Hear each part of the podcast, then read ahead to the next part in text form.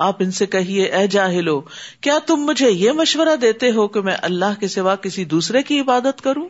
افغیر اللہ تمرونی آبد الجاہلون?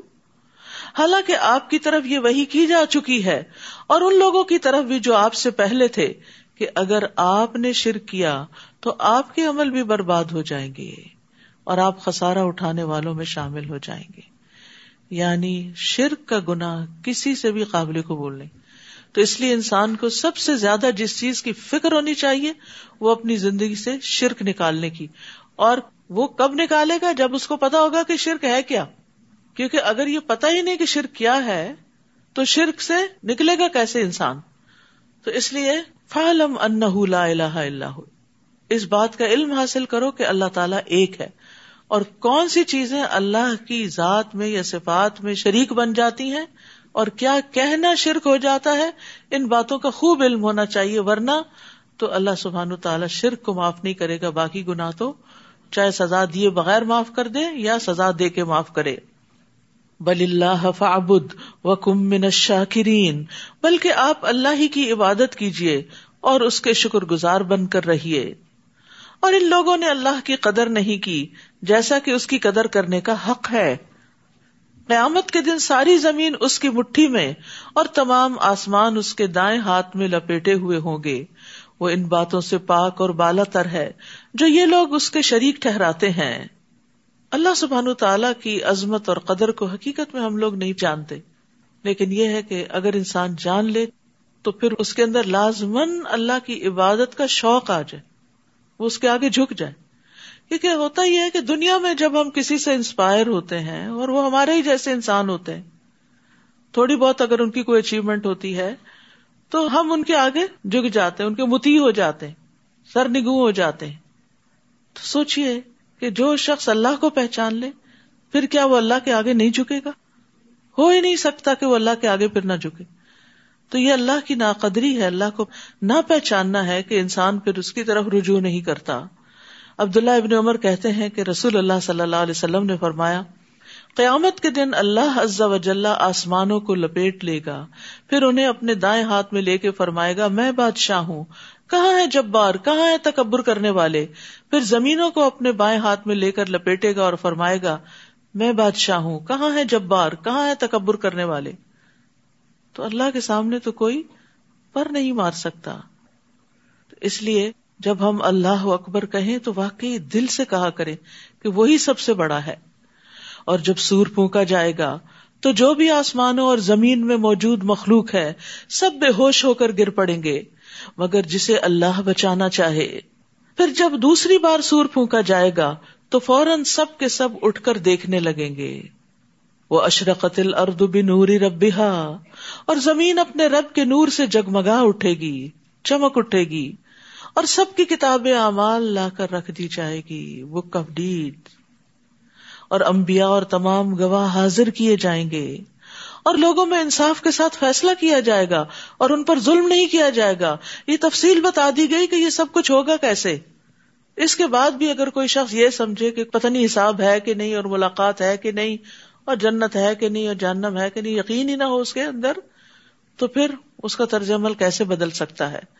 تو اب یہ تو قرآن ہمیں بتا رہا ہے نا کہ اس دن زمین کیسی ہوگی اور کس طرح نام اعمال رکھا جائے گا اور کس طرح انبیاء اور گواہ آ جائیں گے اور پھر ہر شخص کا فیصلہ کیا جائے گا ہر شخص کے اعمال تولے جائیں گے حدیث میں آتا ہے قیامت کے دن لوگوں کا حشر سفید اور سرخی آمیز زمین پر ہوگا جیسے میدے کی روٹی صاف اور سفید ہوتی ہے اس پر کسی چیز کا کوئی نشان نہ ہو یعنی جب آپ میدے کو بیلتے ہیں نا سموسے وغیرہ بنانے کے لیے، تو وائٹ سی جو ٹکیا بنتی ہے اس طرح پلین بالکل اسموتھ صاف ستھری زمین ہوگی، جس پہ ہر شخص کھڑا ہوگا اور کوئی شخص کسی چیز کے پیچھے چھپ نہ سکے گا۔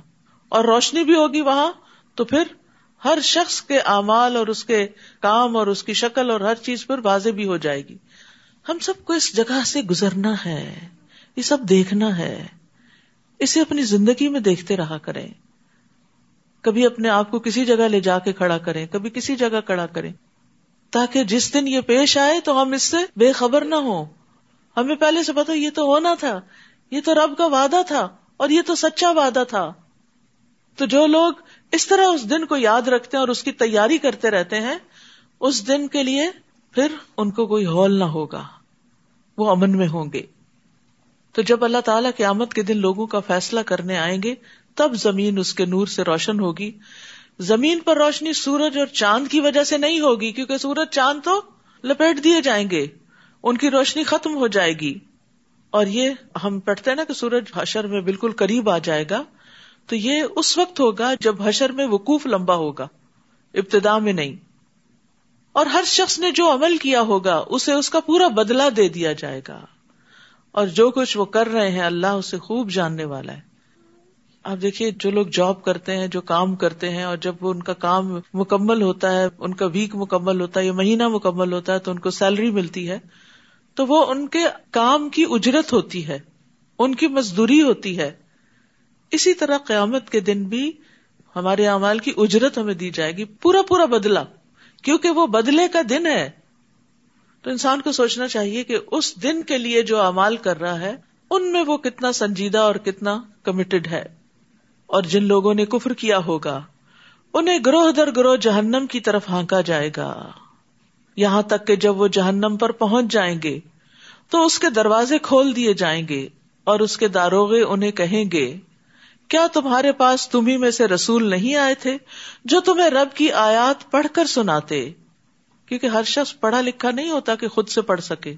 تو اس لیے پڑھ کے سنانے کی جب بات کی گئی تو اجت ہی تمام کر دی گئی۔ اور اس دن کے لیے پیش ہونے سے تمہیں ڈراتے تھے۔ وہ کہیں گے، کیوں نہیں؟ مگر کافروں پر عذاب کا حکم ثابت ہو کر رہا۔ اب یہ ہے کہ کفار کے بھی مختلف گروہ ہوں گے۔ یعنی جس جس طرح کے مجرم ہوں گے، وہ ایسے لوگ کٹھے کر دیے جائیں گے، مخصوص دروازے سے داخل ہوں گے۔ اسی طرح متقی لوگوں کے بھی الگ الگ گروہ ہوں گے۔ کوئی مقربین ہوں گے اور کوئی صالحین ہوں گے اور کوئی امبیا ہوں گے شہدا ہوں گے۔ تو جنت کے بھی مختلف درجے ہیں اور مختلف لیولز ہیں۔ اور پھر جیسا جس کا عمل ہوگا۔ قیلت ہلو ابواب جہنم خالدین فیحا فبئس مثوى المتکبرین۔ انہیں کہا جائے گا یعنی جہنم والوں کو، کہ جہنم کے دروازوں سے داخل ہو جاؤ۔ تم ہمیشہ اس میں رہو گے۔ تکبر کرنے والوں کے لیے یہ کیسا برا ٹھکانا ہوگا۔ اور جو لوگ اپنے رب سے ڈرتے رہے، انہیں گروہ در گروہ جنت کی طرف چلایا جائے گا۔ یہاں تک کہ جب وہ اس کے پاس پہنچ جائیں گے اور اس کے دروازے پہلے سے ہی کھول دیے جائیں گے۔ تو اس کے داروغے انہیں کہیں گے، تم پر سلامتی ہو، خوش ہو جاؤ اور ہمیشہ کے لیے جنت میں داخل ہو جاؤ۔ تو یہاں جنتیوں کے گروہوں کا بھی ذکر ہے کہ ان کے تقوا کے لیول کے اعتبار سے ان کے گروہ بنیں گے۔ اب ہرارا کہتے ہیں کہ نبی صلی اللہ علیہ وسلم نے فرمایا، پہلی جماعت جو جنت میں داخل ہوگی، ان کے چہرے چودہویں رات کے چاند کی طرح چمکتے ہوں گے۔ اور جو ان کے بعد داخل ہوں گے وہ جگمگاتے ستاروں کی طرح ہوں گے۔ ان سب کے دل الفت و محبت میں ایک شخص کی طرح ہوں گے۔ ان میں سے نہ کسی کا بات میں اختلاف ہوگا، نہ باہم دشمنی ہوگی۔ یہ اہل جنت کی شان ہے کہ آپس میں نہ دل میں کوئی بات اور نہ زبان پہ کوئی بات، کوئی کلیشز نہیں ہوں گے، کوئی اختلاف نہیں ہوں گے، بلکہ ایک دل کی طرح ہوں گے، سب ایک دوسرے سے محبت کرتے ہوں گے۔ جنت کا دروازہ سب سے پہلے آپ صلی اللہ علیہ وسلم کے لیے کھولا جائے گا۔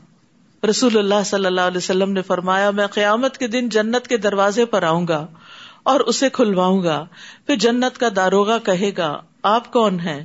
میں کہوں گا، محمد۔ وہ کہے گا، مجھے آپ سے پہلے کسی کے لیے دروازہ کھولنے کا حکم نہیں دیا گیا۔ یعنی آپ ہی ایک طرح سے افتتاح کریں گے اوپننگ کریں گے۔ سب سے پہلے آپ انٹر ہوں گے اور پھر آپ کی امتی ساتھ داخل ہوں گے۔ اور اس وقت وہ کیا کہیں گے؟ وہ قال الحمد للہ صدقنا وعدہ وہ کہیں گے، اللہ کا شکر ہے، جس نے ہمارے ساتھ اپنا وعدہ سچا کر دکھایا اور ہمیں اس سرزمین کا وارث بنا دیا کہ اس جنت میں ہم جہاں چاہیں رہیں۔ عمل کرنے والوں کے لیے یہ کیسا اچھا اجر ہے۔ اتنی چوائسیز ہوں گی ہر جنتی کے لیے کہ جہاں اس کا دل چاہے گا وہ چلا جائے گا۔ دنیا میں اگر آپ کسی اچھے جگہ پر ہالیڈیز کے لیے جانا بھی چاہیں، تو پہلے آپ کو پیسے جمع کرنے ہوتے ہیں، پھر اس کے بعد وہ ساری اس کے ریویوز دیکھتے ہیں، پھر بکنگ کراتے ہیں، پھر کبھی فلائٹ کینسل ہو جاتی ہیں۔ تو کیا کیا مسائل ہوتے، کتنے ترددات ہوتے ہیں، اور پھر وہاں پہنچ کر بھی بعض اوقات آپ کو اپنی پسند کا ویو نہیں ملتا، کمرہ نہیں ملتا، پسند کا ویدر نہیں ملتا۔ کئی چیزیں یعنی وہ تھوڑی سی خوشی ہوتی ہے اور اس کے ساتھ بے شمار ترددات لگے ہوتے لیکن جنت میں داخل ہوتے ہی کسی قسم کا کوئی تردد، کوئی تھکاوٹ نہیں، اور جو انسان چاہے گا وہ اس کو ملتا چلا جائے گا۔ اور یہ کس کا اجر ہے؟ عمل کرنے والوں کے لیے یہ کیسا اچھا اجر ہے؟ اصل بات ہے عمل کی۔ وہ ترل ملا من حول العرش۔ نیز اس دن آپ دیکھیں گے کہ فرشتے عرش کے گرد ہلکا باندھے ہوئے یعنی سراؤنڈ کر رہے ہوں گے، اپنے رب کی تعریف کے ساتھ تسبیح کر رہے ہیں اور لوگوں میں انصاف کے ساتھ فیصلہ کیا جائے گا۔ اور سب کہیں گے وکیل الحمد للہ رب العالمین، سب تعریف اللہ کے لیے ہے، جو تمام جہانوں کا رب ہے۔ یعنی پوری کائنات اللہ کی حمد کر رہی ہوگی۔ آسمان والے، زمین والے، نیک اور بد، جن و انس، حتیٰ کہ آگ والے بھی اللہ کی حمد بیان کریں گے۔ تو الحمد للہ آدم علیہ السلام کا پہلا جملہ تھا۔ مومن کی جان نکلتی ہے تو وہ الحمد للہ کہہ رہا ہوتا ہے۔ جنت میں داخلے پر ایمان والے الحمد للہ کہیں گے۔ الحمد للہ ہدانا لہذا۔ اور جنتیوں کا تو پھر کھانا پینا ہی یہی ہوگا یعنی اللہ کی حمد و ثنا۔ نبی صلی اللہ علیہ وسلم فرماتے ہیں یقیناً اہل جنت کھائیں گے جنت میں اور پیئیں گے، لیکن نہ اس میں تھوکیں گے، نہ پیشاب کریں گے، نہ رفع حاجت ہوگی اور نہ ہی ناک سے ریزش گرائیں گے۔ کوئی گندگی نہیں ہوگی، کوئی بیڈ ڈسکریشن نہیں ہوگی۔ صاحبہ نے پوچھا، پھر ان کے کھانے کا کیا بنے گا؟ یعنی جو کھانا اندر لے کے جائیں گے، اس کا کیا ہوگا؟ آپ نے فرمایا، ایک ڈکار آئے گی اور کستوری کے پسینے کی طرح پسینہ آئے گا۔ یعنی خوشبودار پسینے کی شکل میں وہ جسم سے نکل جائے گا۔ ان کو تسبیح و تحمید اس طرح الہام کر دیے جائیں گے، جس طرح سانس کو الہام کر دیا جاتا ہے۔ سانس کو اللہ نے الہام کیا اسی لیے خود ہی خود کام کر رہا ہے۔ ہمیں اس کو کھینچنا نہیں پڑتا۔ اگر ہر دفعہ ہمیں کھینچ کے باہر نکالنا پڑتا تو کیا حال ہوتا؟ یعنی سانس کے لیے زور نہیں لگانا پڑتا۔ تو وہاں بھی تسبیح پڑھنے کے لیے بھی زبان ایسی رواں ہو جائے گی۔ کچھ لوگ دنیا میں بھی اتنا اللہ کا ذکر کرتے ہیں کہ ان کی زبانوں پہ تصویر پھر اٹکتی نہیں، چلتی چلی جاتی۔ اب دیکھیں کہ جب رات کو نبی صلی اللہ علیہ وسلم سوتے تھے تو تسبیح کرتے تھے، سبحان اللہ پڑھتے تھے، تسبیح کرتے تھے۔ تو آپ بھی ذرا تجربہ کر کے دیکھیں کہ کیا آپ کی زبان چلتی ہے؟ کیونکہ کچھ دن ہوتے ہیں جن میں انسان تسبیح کرتے کرتے سوتا ہے، اور کچھ دن ایسے ہوتے ہیں کہ جب زبان اٹکتی ہے۔ تو سوچے کریں کہ آج اٹکی کیوں ہے؟ کہیں اللہ سبحان تعالیٰ کے حق میں کوئی ایسی کمی تو نہیں کی، کوئی ایسا گناہ تو نہیں کیا کہ زبان اٹک رہی ہے اور توفیق نہیں ہو رہی مجھے؟ سورت غافر۔ اس کو غافر بھی کہتے ہیں، مومن بھی کہتے ہیں۔ دونوں نام ہیں اس کے۔ بسم اللہ الرحمن الرحیم۔ حامیم۔ تنزیل الكتاب من اللہ العزیز العلیم۔ غافر الذنب وقابل التوب شديد العقاب ذي الطول. لا إله إلا هو إليه المصير. بسم اللہ الرحمن الرحیم. حامیم. یہ کتاب اللہ کی طرف سے نازل ہوئی ہے. آپ نے دیکھو گا اکثر صورتوں کا آغاز جو ہوتا ہے وہ اس بات کی یقین دہانی کرانے کے لیے ہوتا ہے کہ یہ اللہ کی کتاب ہے، یہ اس کی واضح آیات ہے یہ اللہ کی طرف سے نازل ہوئی ہے۔ اس کتاب میں کوئی شک نہیں ہے۔ تاکہ پڑھنے سے پہلے یاد دہانی ہو جائے کہ جو ہم پڑھنے جا رہے ہیں، یہ کوئی معمولی کلام نہیں ہے، یہ اللہ کا کلام ہے۔ یہ کتاب اللہ کی طرف سے نازل ہوئی ہے، جو غالب ہے، سب کچھ جاننے والا ہے۔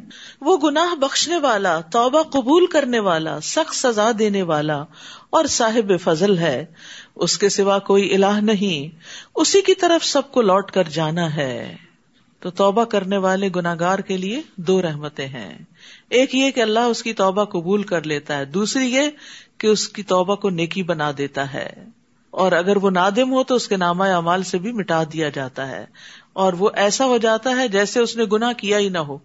اتا ابو من بھی کم اللہ زمب لہو گناہ سے توبہ کر لینے والا ایسا ہو جاتا ہے جیسے اس نے گنا کیا ہی نہیں تھا۔ صاف ستھرا ہو جاتا ہے۔ تو جس طرح ہم جسمانی تہارت کا اہتمام کرتے ہیں، اسی طرح ہمیں اپنی روحانی تہارت کا بھی اہتمام کرتے رہنا چاہیے۔ اس کو بڑھاپے کے لیے نہیں چھوڑ دینا چاہیے ہر جمرے کے لیے نہیں چھوڑ دینا چاہیے کہ وہاں جائیں گے تو توبہ کریں گے۔ ڈیلی بیسس پر توبہ ہونی چاہیے۔ ایک دن منہ نہ دھوئے تو آپ دیکھیں کیا حال ہوتا ہے آپ کا۔ ایک دن تجربہ کرے جب نماز نہیں پڑھنی تو منہ نہ دھوئے پھر کیسا دن ہوگا؟ ایسے لگے جیسے کوئی بوجھ اٹھا کے پھر رہے ہیں۔ حالانکہ فزیکلی تو کوئی بوجھ نہیں ہوتا۔ تو اسی طرح اگر ایک دن بھی توبہ نہیں کرتے تو دلوں پہ بوجھ آ جاتا ہے۔ اور اس بوجھ کے ساتھ پھر ہم پریشان چلتے پھرتے رہتے ہیں۔ تو جب بھی دل تنگ ہو، جب بھی دل پہ پریشانی ہے، اکیلے بیٹھ جائیں، تھوڑا سا روئیں، اللہ سے باتیں کریں، معافی مانگیں، کیونکہ اللہ سبحانہ تعالیٰ اخلاص کے ساتھ کی ہوئی دعا قبول کرتا ہے۔ غافل دل کی نہیں، کیونکہ بازو کا ہم دعا مانگ رہے تھے دھیان ہمارا کہیں سے کہیں ہوتا ہے۔ اللہ کی آیات میں صرف وہی لوگ جھگڑا کرتے ہیں جو کافر ہیں۔ لہٰذا ان کا دنیا کے ملکوں میں چلنا پھرنا آپ کو کسی دھوکے میں نہ ڈال دے۔ ان سے پہلے قوم نوح اور رسولوں کے مخالف کئی جماعتوں نے انہیں جٹلایا اور ہر قوم نے اپنے رسول کو گرفتار کرنے کا ارادہ کیا اور باطل کے ساتھ جھگڑا کیا تاکہ باطل سے حق کو شکست دے سکیں۔ پھر میں نے انہیں پکڑ لیا تو دیکھو میری سزا کیسی تھی۔ اسی طرح آپ کے رب کا یہ حکم ان لوگوں پر صادق آ گیا کہ جن لوگوں نے کفر کیا وہی اہل دوزخ ہیں۔ الذين يحملون العرش ومن حوله يسبحون بحمد ربهم ويؤمنون به، جو فرشتے عرش اٹھائے ہوئے ہیں اور جو اس کے ارد گرد ہوتے ہیں، سب اپنے رب کی حمد کے ساتھ اس کی تسبیح کرتے اور اس پر ایمان رکھتے ہیں اور مومن بندوں کے لیے بخشش طلب کرتے ہیں، فرشتے بھی ایمان والوں کے لیے دعا استغفار کرتے ہیں اور کہتے ہیں، اے ہمارے رب، تو نے اپنی رحمت اور علم سے ہر چیز کا احاطہ کر رکھا ہے۔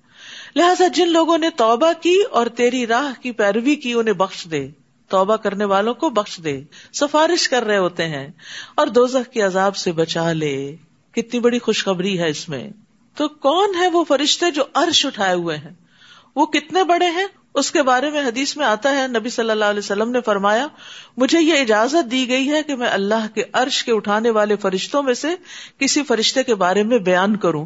کہ اس کے کانوں کی لو سے کندھے تک یعنی یہاں سے لے کے نیچے کندھا، یہ بس اتنی سی جو ہمارا اتنا سا حصہ ہے، اس کے درمیان کا فاصلہ سات سو سال کی مسافت جتنا ہے۔ یعنی اتنی لمبی گردنے ہیں صرف ان کی۔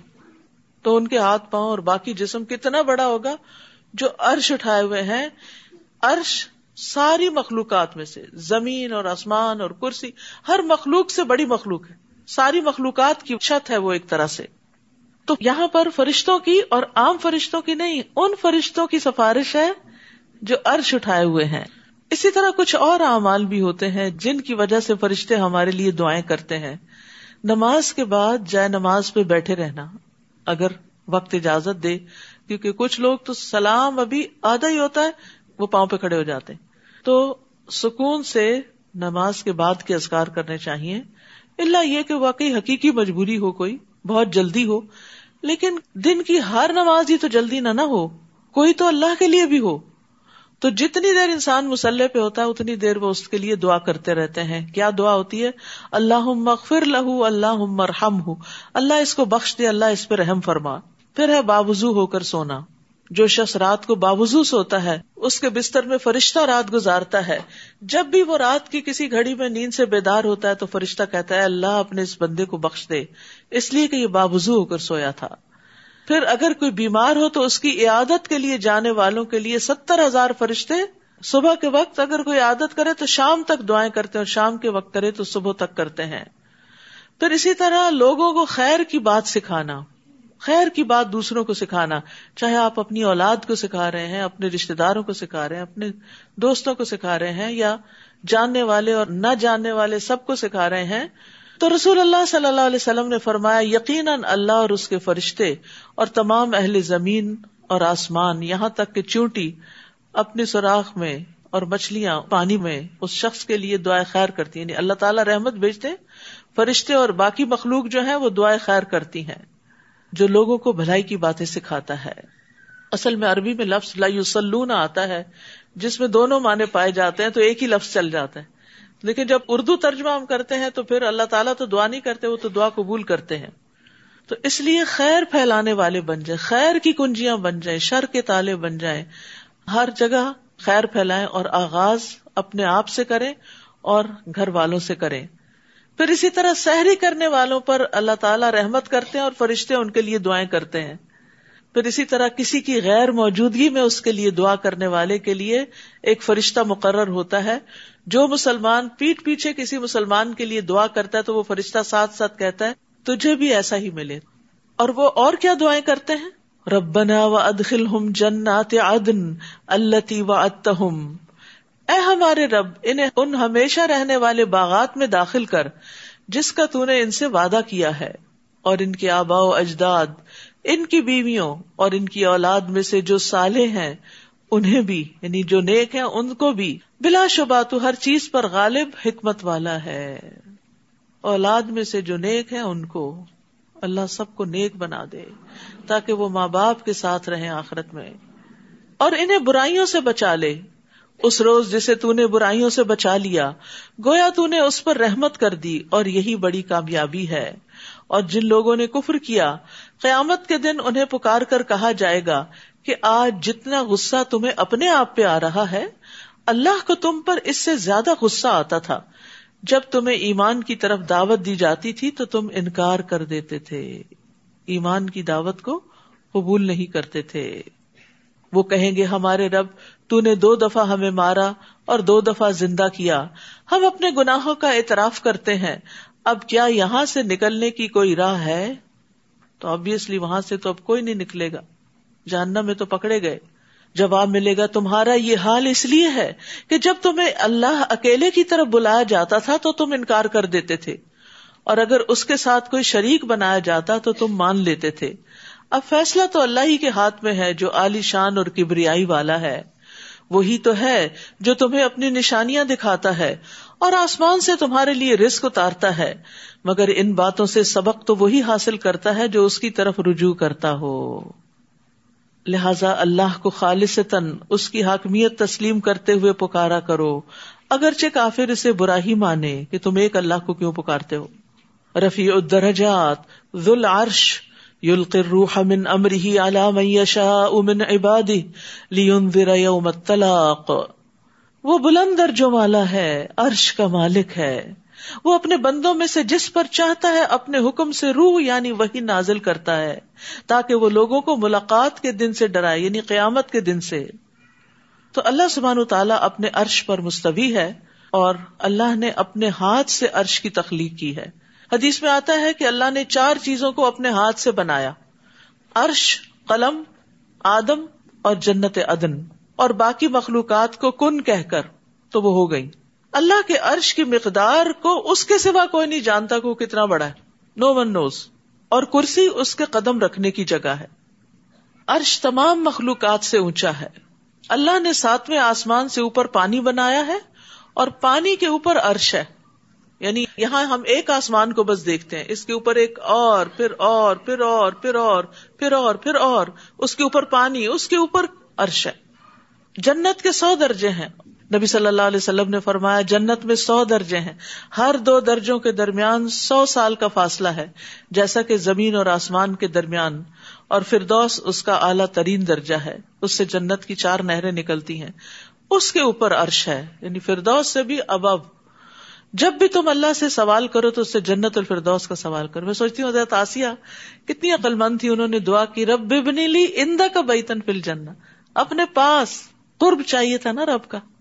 حالانکہ دنیا میں اس کو کون سی نعمت تھی جو نہ ملی ہوئی ہوگی؟ وہ پھر آن کی بیوی تھی۔ لیکن اس کی چاہت دنیا نہیں تھی، اس کی چاہت جنت تھی۔ اور جنت کا بھی اعلیٰ ترین درجہ۔ ابو ہرارا کہتے ہیں کہ نبی صلی اللہ علیہ وسلم نے فرمایا، بس جب تم اللہ سے سوال کرو تو پھر دوس کا سوال کرو، کیونکہ وہ جنت کا بہترین اور بلند ترین حصہ ہے۔ اس کے اوپر رحمان کا عرش ہے اور اسی سے جنت کی رہنے نکلتی ہیں۔ تو یاد رکھیے، عرش بہت بلند ہے اور رب اس سے بھی بلند ہے۔ اور عرش کے اوپر ایک کتاب بھی ہے، کون سی؟ لوہے محفوظ۔ تو جب ہم اللہ کے بارے میں سوچے نا، تو اس طرح سوچا کرے کہ اتنا بلند اتنا بلند، اتنا اتنا اتنا اتنا یعنی کہ امیجنیشن میں بھی بلندی لایا کرے۔ پھر آپ کے دل میں ایک حیبت بھی آئے گی۔ پھر آپ اس کے آگے جب جھکیں گے تو واقعی جھک جائیں گے۔ لیکن ہم عام طور پر اللہ تعالیٰ کے بارے میں ایسے باتیں کر رہے تھے جیسے کسی دوست کے بارے میں بس ایسی کیئر لیس باتیں۔ ایسے نہیں کر سکتے۔ وہ العلی العظیم وہ بلند ہے، بہت عظمت والا ہے۔ عرش پر بلند اس اعتبار سے بھی اور عظمت والا یعنی اس کی شان بڑی عظمت والی ہے۔ جس دن سب لوگ کھلے میدان میں ہوں گے اور ان کی کوئی بات بھی اللہ سے چھپی نہ رہے گی۔ اور پوچھا جائے گا، آج حکومت کس کی ہے؟ پھر خود ہی فرمائے گا، اللہ اکیلے کی جو سب پر غالب ہے۔ آج ہر شخص کو اسی کا بدلا دیا جائے گا جو اس نے کمایا ہوگا۔ بار بار یہی بات کی جا رہی۔ جو کر کے آؤ گے، وہی ملے گا۔ ہم میں سے ہر ایک سوچے، کر کیا رہے ہیں؟ کسی پر آج ظلم نہیں ہوگا، بلا شبہ اللہ جلد حساب لینے والا ہے۔ حدیث میں آتا نبی صلی اللہ علیہ وسلم نے فرمایا، اللہ تعالیٰ فرماتے ہیں، اے میرے بندو، یہ تمہارے اعمال ہیں جنہیں میں تمہارے لیے شمار کر رہا ہوں۔ پھر میں تمہیں ان کا پورا پورا بدلا دوں گا۔ تو جو آدمی بہتر پائے وہ اللہ کا شکر ادا کرے، اور جو بہتر بدلا نہ پائے وہ اپنے آپ کو ملامت کرے، کیونکہ اللہ نے ظلم نہیں کیا۔ تم لائے نہیں کچھ کر کے، تو پھر ملے کیا؟ اور اے نبی، انہیں قریب آ پہنچنے والے دن سے ڈرائیے۔ جب غم کے مارے کلیجے منہ کو آ رہے ہوں گے، اس دن ظالموں کا نہ کوئی حمایتی ہوگا اور نہ ایسا سفارشی کے جس کی بات مانی جائے۔ یا الصدور۔ اللہ تعالیٰ نگاہوں کی خیانت کو بھی جانتا ہے اور ان مخفی باتوں کو جو سینوں نے چھپا رکھی، دل کے اندر چھپی ہوئی باتیں، برے خیالات، ان کو بھی جانتا ہے۔ یہاں اللہ تعالیٰ کے علم کے بارے میں خبر دی جا رہی ہے کہ اس کا علم کتنا کامل ہے۔ چاہے کوئی چیز چھوٹی ہو یا بڑی ہو، باریک ہو، لطیف ہو یا موٹی ہو، سب کچھ اس کو پتا ہے۔ یہ اس لیے بتایا جا رہا تاکہ لوگ ڈرے اور اللہ سے حیا کریں، اللہ کا تقوی اختیار کرے اللہ کو اپنے اوپر نگران سمجھے اور چھپ کر بھی برے کام نہ کرے اور ایک اور بھی کہ انسان کسی حرام چیز پہ نظر نہ ڈالے۔ اور چھپ چھپ کے حرام چیز کو نہ دیکھے کہ کوئی دیکھ تو نہیں رہا۔ ابن عباس کہتے ہیں اس آیت کی تفسیر میں، اس سے مراد وہ شخص ہے جو لوگوں کے ساتھ بیٹھا ہوتا ہے تو وہاں سے کوئی عورت گزرتی ہے تو وہ لوگوں سے چوری چھپے اس عورت کو دیکھتا ہے۔ بعض اوقات پردوں کی عادت ہوتی ہے نا کہ عورتوں کو تاکنا گورنا تاڑنا۔ تو وہ جب دیکھتے ہیں کہ اور ہمیں دیکھ رہے ہیں تو لوگوں سے شرم کھا کے اپنی نگاہ جھکا لیتے ہیں۔ اور ابن عباس کہتے ہیں کہ اس سے مراد وہ مرد ہے جو عورت کو دیکھتا ہے اور جب اس کے ساتھی اس کو دیکھتے ہیں تو اپنی نگاہ جھکا لیتا ہے۔ پھر جب وہ دیکھتا ہے کہ لوگ بے خبر ہو گئے تو پھر نگاہ اٹھا کے وہ بری چیز دیکھتا ہے۔ اور جب لوگ اس کو دیکھتے ہیں تو دوبارہ نگاہیں جھکا لیتا ہے۔ اللہ و جل اس کو جانتا ہے کہ یہ بندہ چاہتا ہے کہ کاش وہ اس عورت کا کچھ اور بھی دیکھ سکے یعنی وہ جو وبا تخف سدور ہے، کہ اس کے دل کی خرابی بھی جانتا ہے۔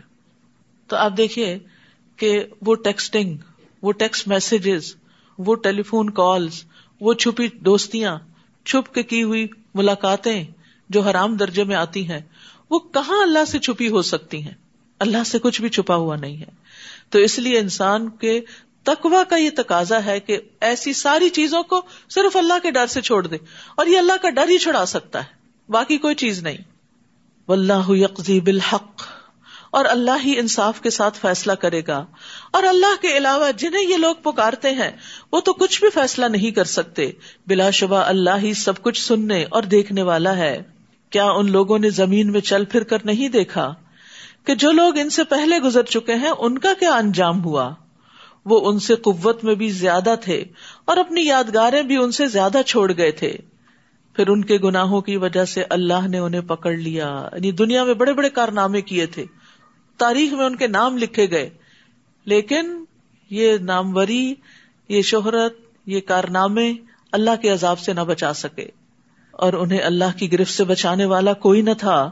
یہ اس لیے ہوا کہ ان کے پاس ان کے رسول واضح دلائل لے کر آئے تو انہوں نے انکار کر دیا۔ چنانچہ اللہ نے انہیں پکڑ لیا۔ اللہ یقیناً بڑی قوت والا اور سخت سزا دینے والا ہے۔